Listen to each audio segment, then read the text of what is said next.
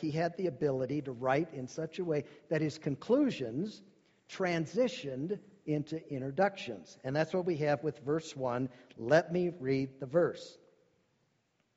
Paul says, Therefore, my beloved brethren, whom I long to see, my joy and crown, in this way stand firm in the Lord, my beloved.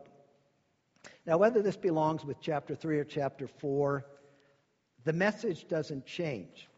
What Paul is saying is that because it is a joy to have other believers in our life, we need to do everything we can to keep them there. Because it is a joy to have other believers in our life, we need to do everything we can to keep them there. In the uh, early years of our nation's history, and I know you've read about this, our government gave away large sections of land to encourage people living in the East to move west and, and settle what was now the United States. It was part of what we call our, our manifest destiny. And so what you had is you had thousands of people who lived in the crowded cities in the East moving west to claim their share of what we could call the, uh, the American dream. But there was a condition for them receiving these large sections of land. For them to own the land, they had to live on the land. They had to live on the land X amount of years. And so what they do is, is they, they live on the land. But what many of them did, especially on the prairie, is they built their home right in the middle of their land, built it out of sod. And the reason why they, they selected the middle of their land is because they had never owned land before. And they wanted the feeling that when they came out of their house, everything they saw belonged to them. Okay? They wanted that feeling. But it wasn't long before their, their self imposed isolation took a very harmful effect on them. What happened is, is uh, newspapers, photographers living in the East traveled west to document what life was like on the western frontier. And they took pictures. And they brought those pictures back. And the pictures were disturbing. Because in the pictures of families, the pictures were of uh, weird looking men, wild eyed women, haunted looking children. And I can promise you, if you go up to the museum in Cody, the Buffalo Bill Museum, you will see those pictures. All right? And, and, and it, it just simply is because of the effect that isolation had on these people. And so what happened is, is in order for not only their survival but their own personal happiness, what these people did is they moved their homes from the middle of their property to the corner of their property so that they could live in proximity with their neighbor. And sometimes all four families would congregate at the same corner. And that was the start of what we would call small towns. And, and I think you can, uh, can make the connection. As believers, we cannot live in isolation. Uh, fellowship with one another, it isn't an option. It's essential. When I was a pastor, I, uh, I had several people talk to me about friends of theirs, and they would describe them to me as wonderful, wonderful Christians. But they just never go to church. They'd say they're wonderful people, but they just, they just don't go to church. And when the time was appropriate, I would let them know I am sure they are wonderful, wonderful people. But if they never go to church, there's going to come a time when they're not wonderful, wonderful people. Uh, because you and I, as believers, we need the fellowship of one another. But the fact is, even though that is an essential requirement in our life for our mental, spiritual health, sometimes that fellowship with other believers can create problems. And that's what happened in the church in Philippi. There were, uh, there were two women who could not get along, and their failure to get along was creating problems within the entire church. And so, what Paul does in chapter 4, the beginning of it, is he addresses the lack of harmony between these two women. He addresses the problem between these two women, and then he talks about or, or he gives answers to a couple of questions. And the two questions are these. The first question is who's responsible for harmony in a church? And number two, how do we restore harmony once that harmony has been broken. Well, look with me at verse 2. Here's the problem. He says, I urge Euodia and I urge Syntyche to live in harmony in the Lord. The two women who could not get along in the church in Philippi were named Euodia and Syntyche. I grew up in a church, okay? My father was my pastor. And uh, extracurricular activities always seem to surround or center around other church related activities. So I heard a lot of sermons, and uh, I would often hear people when they talk about uh, Philippians chapter 4, Euodia and Syntyche, and my father was one of them. He'd uh, point out that the name Euodias sounds like Euodias sounds like odious, and Syntyche sounds like soon touchy, and and they'd they'd uh, make funny statements at the expense of these two women. But I want you to know that's not fair, nor is it accurate. And the reason why is because the name Euodia actually means prosperous journey, and Syntyche means pleasant acquaintance. And when you think about the culture in which those people lived, where your names carried so much significance, uh, these were actually two wonderful women with two wonderful personalities. They were pleasant, they were enjoyable, they were the kind of people you and I would want to have in our life as a best friend. Uh, it's been suggested that Euodia and Syntyche were the wives of two elders within the church. We don't know, that's just a suggestion. Uh, some have suggested that Euodia and Syntyche were two prominent single women within the church. We don't know. Uh, what we do know from verse 3 is that they had been in the church, the body of believers in Philippi, from the beginning. Because Paul says they had labored with him and a man named Clement in planting the church in Philippi. They had worked hard for Paul, and they had worked well with one another. But for some unnamed reason, uh, they could no longer work with one another. They could no longer get along. And uh, that was a problem. I think it's instructive that Paul does not speak about the episode that led to their falling out. And I think that's instructive. Because what that lets us know is that at a certain point in a broken relationship, it doesn't matter who's at fault. It doesn't matter who did this or who said what. All that matters is there's a lack of harmony. And I think there's a great lesson for every marriage. At a certain time, when there's tension about something, it really doesn't matter who's at fault. All that matters is there's a lack of fellowship and something needs to be done. Now, if you look at verse 2 again, some translations have the word agree instead of harmony. I know the King James has the word same mind, but the idea is harmony. Harmony does not require that we agree, but it does require that we get along. And if you look at verse 2 again, the foundation for our getting along is in the Lord. Here's the fact there are some ideas that conflict, okay? To try and mix certain ideas and say, yeah, we're going to find a, we're, we're going to blend these two ideas together and then we're going to go forward. No, it just doesn't work, okay? It's got to be one idea or the other. Some ideas conflict. Some personalities clash. But the fact is, in the Lord, there's always a foundation, a basis for harmony. Now, I said that Paul addresses the question who's responsible for harmony, and he does. And I think, obviously, what we can learn from verse 2 is that in terms of responsibility for harmony in a church, it first of all is an individual responsibility. Uh, Euodia and Syntyche were responsible because they are the ones who were named. And if therefore we, right now, find ourselves in a relationship with another believer and that relationship has been broken, it is our responsibility to restore it. Uh, my observation is the bigger, the better, the more mature believer will pick up the phone, write the email, arrange the meeting in which two people who are in conflict with one another can get together and somehow restore harmony. Uh, who's responsible for harmony?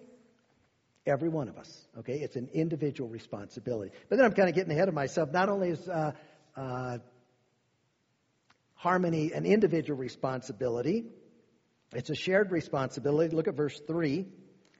He says, Indeed, true companion, I ask you also to help these women who have shared my struggle in the cause of the gospel together with Clement also, and the rest of my fellow workers whose names are in the book of life.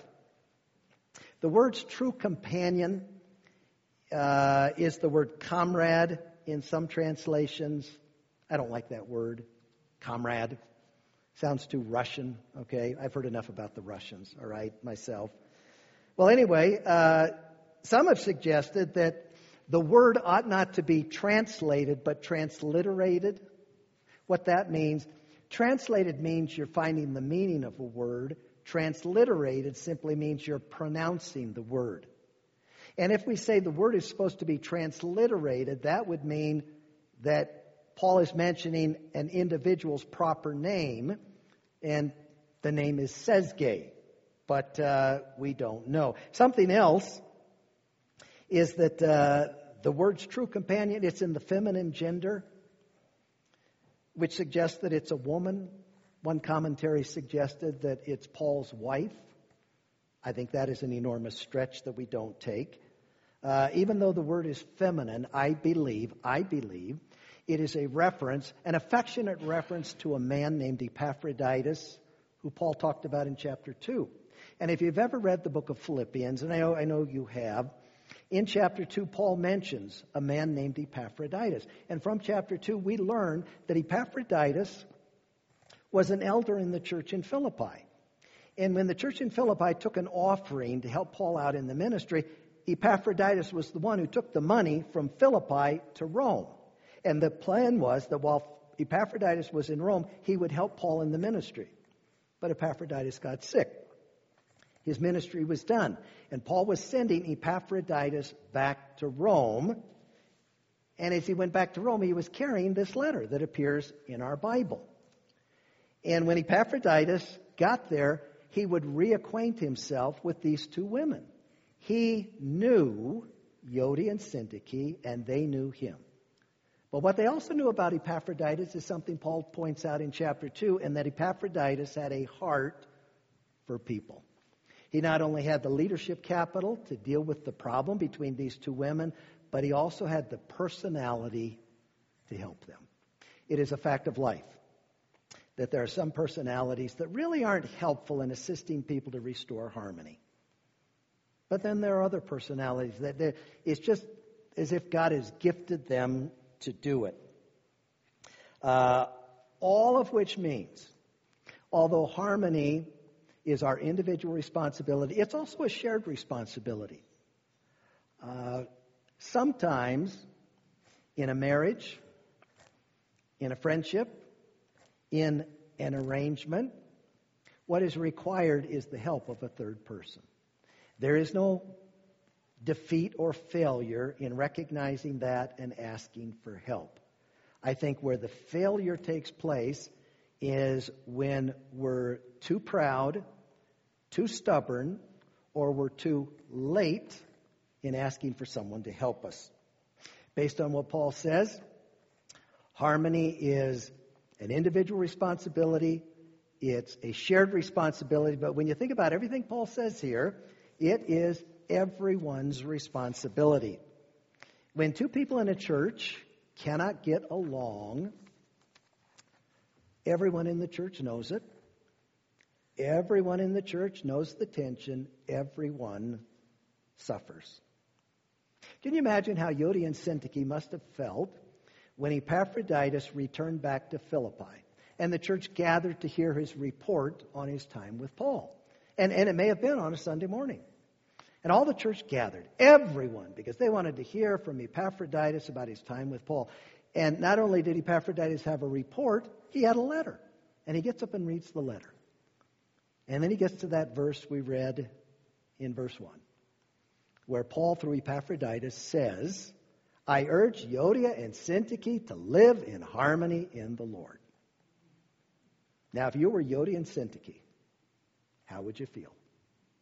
Would you continue to listen or would you get up and leave?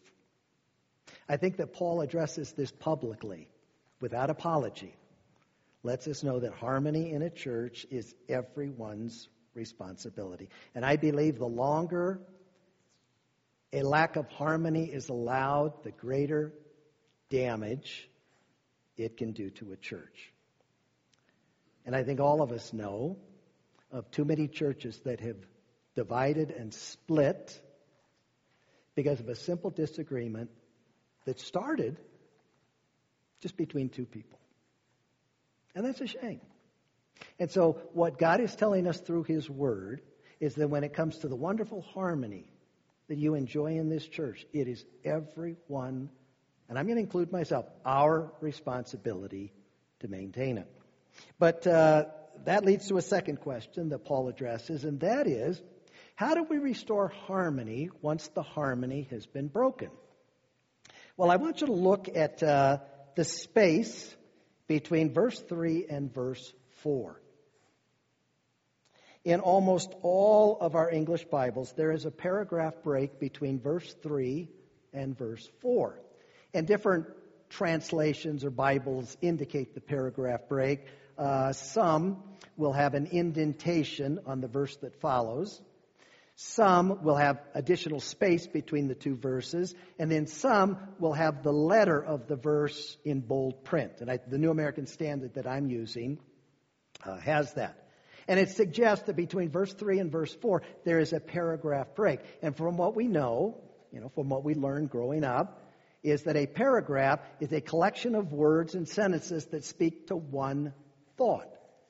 And what the editors of most of our Bibles are telling us is that there is a change in thought between verse 2 and 3 and verses 4 and following. There's a change in subject matter.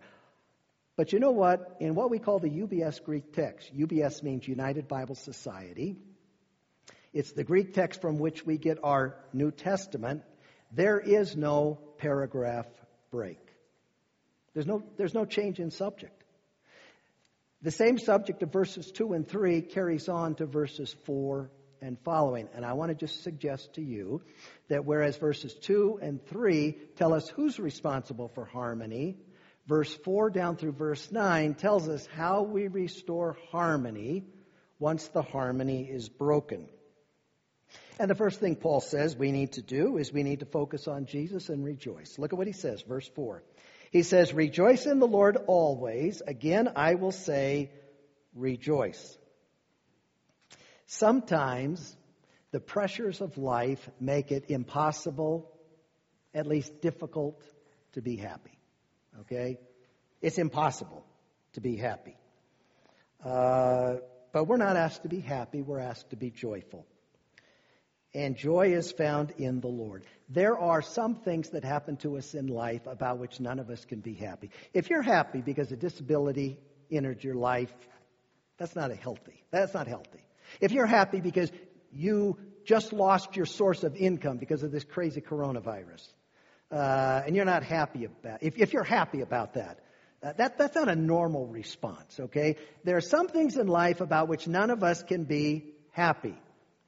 But in the Lord, there's always something to not just be happy about, but to rejoice about. It all has to do with what we choose to think about. Uh, I retired as a pastor after 40 years of being a pastor, 33 in the same church. And I will let you know that for the last five years, I was the pastor of the church in Sandy. There was one thing that happened every Sunday that was the highlight of my week. It was the highlight. After I would speak, I'd walk to the back and greet the people as they were leaving. And the highlight was not people walking through uh, past me, telling me what a wonderful pastor I was and what an inspiring sermon I gave. Uh, now, uh, when you're in a church a long time, you don't hear that as often as you used to. Let me encourage you. Jim and I have, our ministries have paralleled. Uh, you know Jim's a great pastor. You know he's a gifted, great communicator. And he still needs to hear that. He still needs to hear the encouragement. But you know what? Even though, even if I heard that, that was still not the highlight of my week. The highlight of my week were my grandkids would tug on my clothes, asking for permission to go in my office and get a Jolly Rancher. A Jolly Rancher is uh, hard candy. And in my office, I had this big jar of Jolly Ranchers. And it was for all the kids in the church. But there was one condition they had to first of all ask for permission. That's all I wanted. And uh, a lot of them ask, "Can I have a Jolly Rancher before Sunday school?" No. Can I have a Jolly Rancher before church? No. You know, they don't need all that sugar. But after the service was over, get all you want. Well, anyway, uh, I'd, I'd, say, "Sure, kids." You know, to my grandkids, you, you can get some Jolly Ranchers. And uh, the arrangement was that if my grandkids had permission, then every kid in the church had permission. And sometimes I'd, uh, I'd go in my office and there might be a dozen, sometimes 50 kids in there. 15 kids in there enjoying a Jolly Rancher. And you know what? If that was the highlight of their time in church, I was good with that. I was okay with that. But you know, when I think about my grandkids uh, wanting a Jolly Rancher, that puts a smile on my face. It's because I choose to think about that. And the whole idea is, is there are things in life about which none of us can be happy. But there are things in the Lord for which we can always be happy. It all comes down to what we choose to think about. So, one of the things we can do to restore harmony is to rejoice in the Lord, not dwell on what's making us angry. So that's one thing. And then the second thing, verse 5, is we need to be gentle with one another. Let me read it. He says, Let your gentle spirit be known to all men. The word gentle in some of your Bibles, is translated moderation. Uh, others, it's forbearing. What that means is we put up with one another. Uh, it suggests a non retaliatory spirit. It means we don't always have to be right. We don't always have to get our way. But we have to be gentle. My wife is not here because she's in Florida visiting her sister. I hope if I'm able to come another time, she's able to come with me. Uh, but anyway, we've been married for 45 years. And it seems like we argue about the same stuff we argued over 45 years ago. You'd think we'd grow up, okay? But that's not the issue. The issue, when it gets right down to it, is one of us will think this is important and the other does not. And because of the distance between one person saying this is important and the other person doesn't, we'll argue about that. And there'll be an overreaction. Okay? I remember the first year we were married. We were living in Dallas, Texas. and I remember we were eating dinner in our tiny little apartment. And Cheryl looked at me and she said, What are you doing? Well, I learned early in our marriage that that is a question that requires a lot more thought than I usually give to it. I thought I'd be funny. And I said, Well, I'm enjoying this wonderful meal of chicken pot pies and microwave peas. Okay, we eat a lot of chicken pot pies. Still do, okay? It's convenient, all right? And she said, uh, Well, yeah, I know that's what you're doing, but you're eating your peas with your spoon. I said, So? She said, You don't eat your peas with your spoon. You eat your meal with a spoon. You eat your peas with a spoon. Don't you know anything? I said, Yeah, I know how to eat. I said, My, my fork is flat. The peas roll off it. My spoon is shaped so that the peas roll into it. So I choose to use my spoon. She said, No. You eat your meal with a fork. You eat your peas with a fork. Didn't your mom teach you anything? And I want you to know that that was the beginning of a massive argument. It, you know, there's certain arguments you remember in a marriage We'd been married two months, and that was the first blow up. But you know what? It had been building for months. And we didn't talk about peas on a spoon or a fork. We talked about everything that we had held inside that bugged us. And I think it went on 20, 30 minutes. And uh, we both agreed it was very therapeutic. Okay? We, we needed to unload that stuff. We could not hold it in. But it all started over the insane, insignificant disagreement of whether you eat peas with a spoon or peas with a fork. I've been married 45 years and I've learned some things. I eat my meal with a fork, but I still eat my peas with a spoon. And sometimes I'll even use my fingers, okay? I choose to do that. Now, the reason I mention this, I am amazed at the insignificant, insane things we argue over. The things that divide us, not just in a marriage and in a friendship, but in a church. And what we need to do is we need to be gentle with one another. I want you to look at the end of verse 5. I didn't read it. The end of verse 5, Paul says, The Lord is near.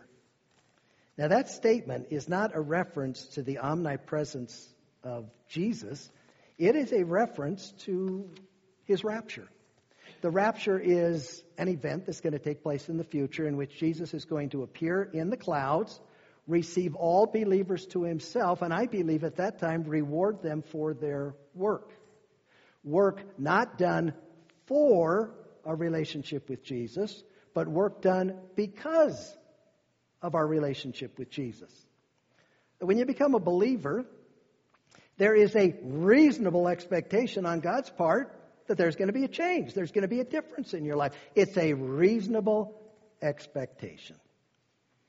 Uh, but what if the rapture were to take place today and Jesus were to return?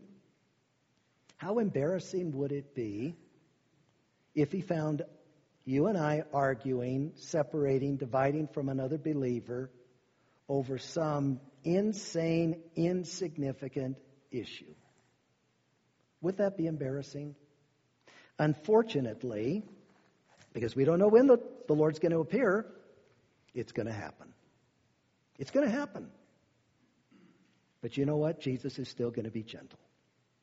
And the idea is that you and I need to be as gentle with one another as we want Jesus to be with us. So, what can we do to restore harmony? Well, from God's Word, He says we need to rejoice. Focus on the things that, that create joy, and it's the things in the Lord. We need to be gentle with one another. Okay? Gentle. But then, uh, something else he says we're to do is we're to pray for and with those we disagree. Look at what he says, verse 6. He says, Be anxious for nothing, but in everything by prayer and supplication with thanksgiving, let your requests be made known to God. I imagine that uh, Euodia and Syntyche spent many sleepless nights worrying about the damage that each had done to the other person and the damage that they had done to their reputation. And the more they worried about it, the angrier they became. And so, what Paul says in verse 6 literally is stop it. Just stop worrying. That, that, that's the tense there, okay? Just stop it. He says, stop worrying about the damage that each of you have done and give thanks to God that you can bring that need to Him in prayer. And when we do, look at what's going to happen. Verse 7 And the peace of God, which surpasses all comprehension, will guard your hearts and your minds in Christ Jesus. Uh, the word guard speaks of a Roman soldier who's guarding his post. And the tense of the verb means that it never ends. When you and I pray for and with those with whom we disagree, it's a deterrent. It's like a Roman soldier guarding nonstop all those negative things that can come into our life that promote disharmony rather than create and restore the harmony that ought to be there. And then one more thing we can do to restore harmony, and that is we need to think the very best about another person. Look at what he says, verse 8. He says, Finally, brethren, whatever is true, whatever is honorable, whatever is right, whatever is pure, whatever is lovely, whatever is of good repute, if there is any excellence in anything worthy of praise, dwell on these things. This is not mental manipulation. It's not emotional gymnastics. This is you and I intentionally deciding what are we going to think about. Now, I don't know about you, and I think I know certain things about you, even though, you know, we're not close friends. But this is the way our minds normally work. Our default is to always think about the negative. If we've been hurt, if we've been offended, if we've been the target of some unfair statements, uh, injustice, our default is to get angry and seek revenge. It's to, it's to dwell on the negative. And what we have to do is intentionally, and this is where it takes a lot of mental strength, we have to choose the very, to think about the very, very best in another person's life. And when we do, look at what it says, verse 9, the things you have learned and received and heard and seen in me. And that refers to everything Paul has talked about before, about how you restore harmony. He says, the things you have learned and received and heard and seen in me, practice these things, and the God of peace will be with you. When you and I choose to think the very, very best about another individual, there's going to be peace in our life. There's going to be a willingness on our part to say, ah, it doesn't matter who's at fault. Boy, we're believers in Jesus Christ. We need to live in harmony in the Lord. You know, sometimes, and I think all of us have had this experience, you can walk into a church and you instantly know there's joy, there's peace, there's harmony. I want you to know when I walk into this church, I've only been here three times, that is how I have felt. Joy, peace, harmony. But you know what? I'm a guest. I'm supposed to feel that way. I congratulate you. You're doing a wonderful job of projecting joy, peace, and harmony. Now I want you to think about yourself. In your own life, with regard to one another in this church, can you say there's joy, peace, there's harmony?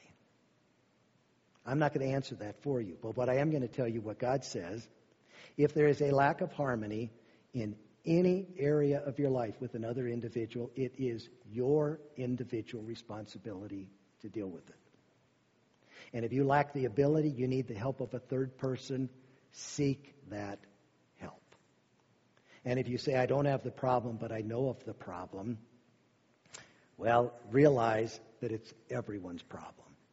Harmony is everyone's responsibility. And I think what promotes it, what deters it, is when you and I embrace these wonderful attitudes of joy and gentleness and prayer. Harmony in a church is a wonderful thing. But if you've ever been in a church where it's absent, there is no more poisonous, toxic place to be than in a church like that. You don't have that here. Thank God.